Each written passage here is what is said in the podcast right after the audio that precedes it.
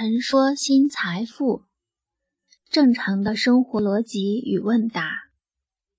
我很欣赏天后王菲的一个问答。有记者不怀好意的提问：“你都已经把长头发剪成短头发了，怎么还会去代言洗发水？”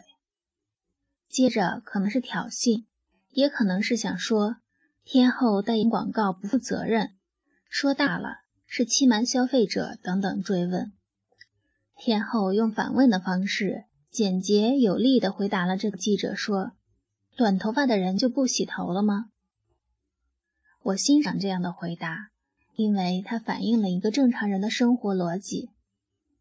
人们常常会自以为是辛勤操持国家的帝王，去过问天下人的衣食住行琐碎细节，比如都结婚这么久了，怎么不要孩子呀？都买房子了。怎么不结婚啊？当然，这些人不是刻意的去关心你了，因为他们的生活如此的单调，以至于没有生活的核心。偶尔也会有不太熟悉的朋友问我：“你怎么还不换工作呀？你都考试了，怎么还不出国呀？你都有那么好的工作，怎么不干了呀？去读什么书呀？”我肯定不会直接回复他们说：“关你屁事啊！”我自认为还算比较善意的回答是这样的：有人问我忙什么呢？我说我在忙着游山玩水呢。因为这些人没有自由，也没有魄力去游山玩水，通常也就不再朝下问了。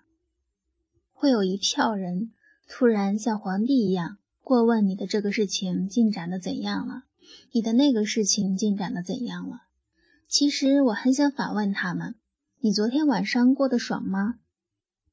当然，我不会这样去问，因为他昨天晚上过得爽不爽，跟谁爽，爽多久，我一点也不关心。同样，我也没有多余的时间浪费在与我无关的生老病死上。我也一向认为，不顾一切的千里迢迢的去参加一些无关紧要的婚丧嫁娶，是件特别可笑的事情。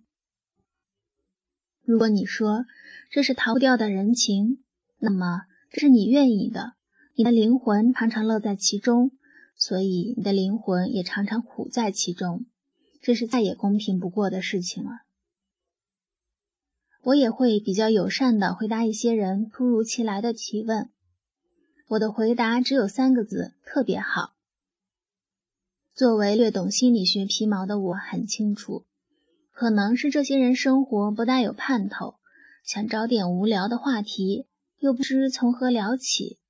我这么回答特别好，他们也就没有心情去跟过得这么爽的一个人聊什么了。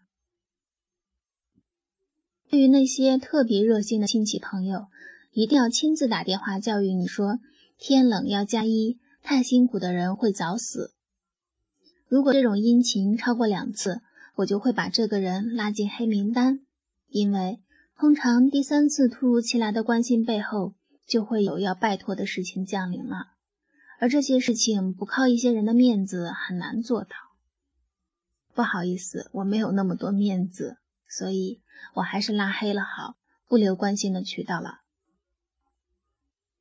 其实正常的生活逻辑很简单，也只是一句话：按照自己的意思，快乐的挥霍掉你这唯一的一次生命。也如杨绛先生所言：“你的生活与他人无关。”可是，这简单又普通的生活逻辑，在眼下环境里竟如此的罕见。文章来自微信布衣春秋，感谢倾听，下次再会。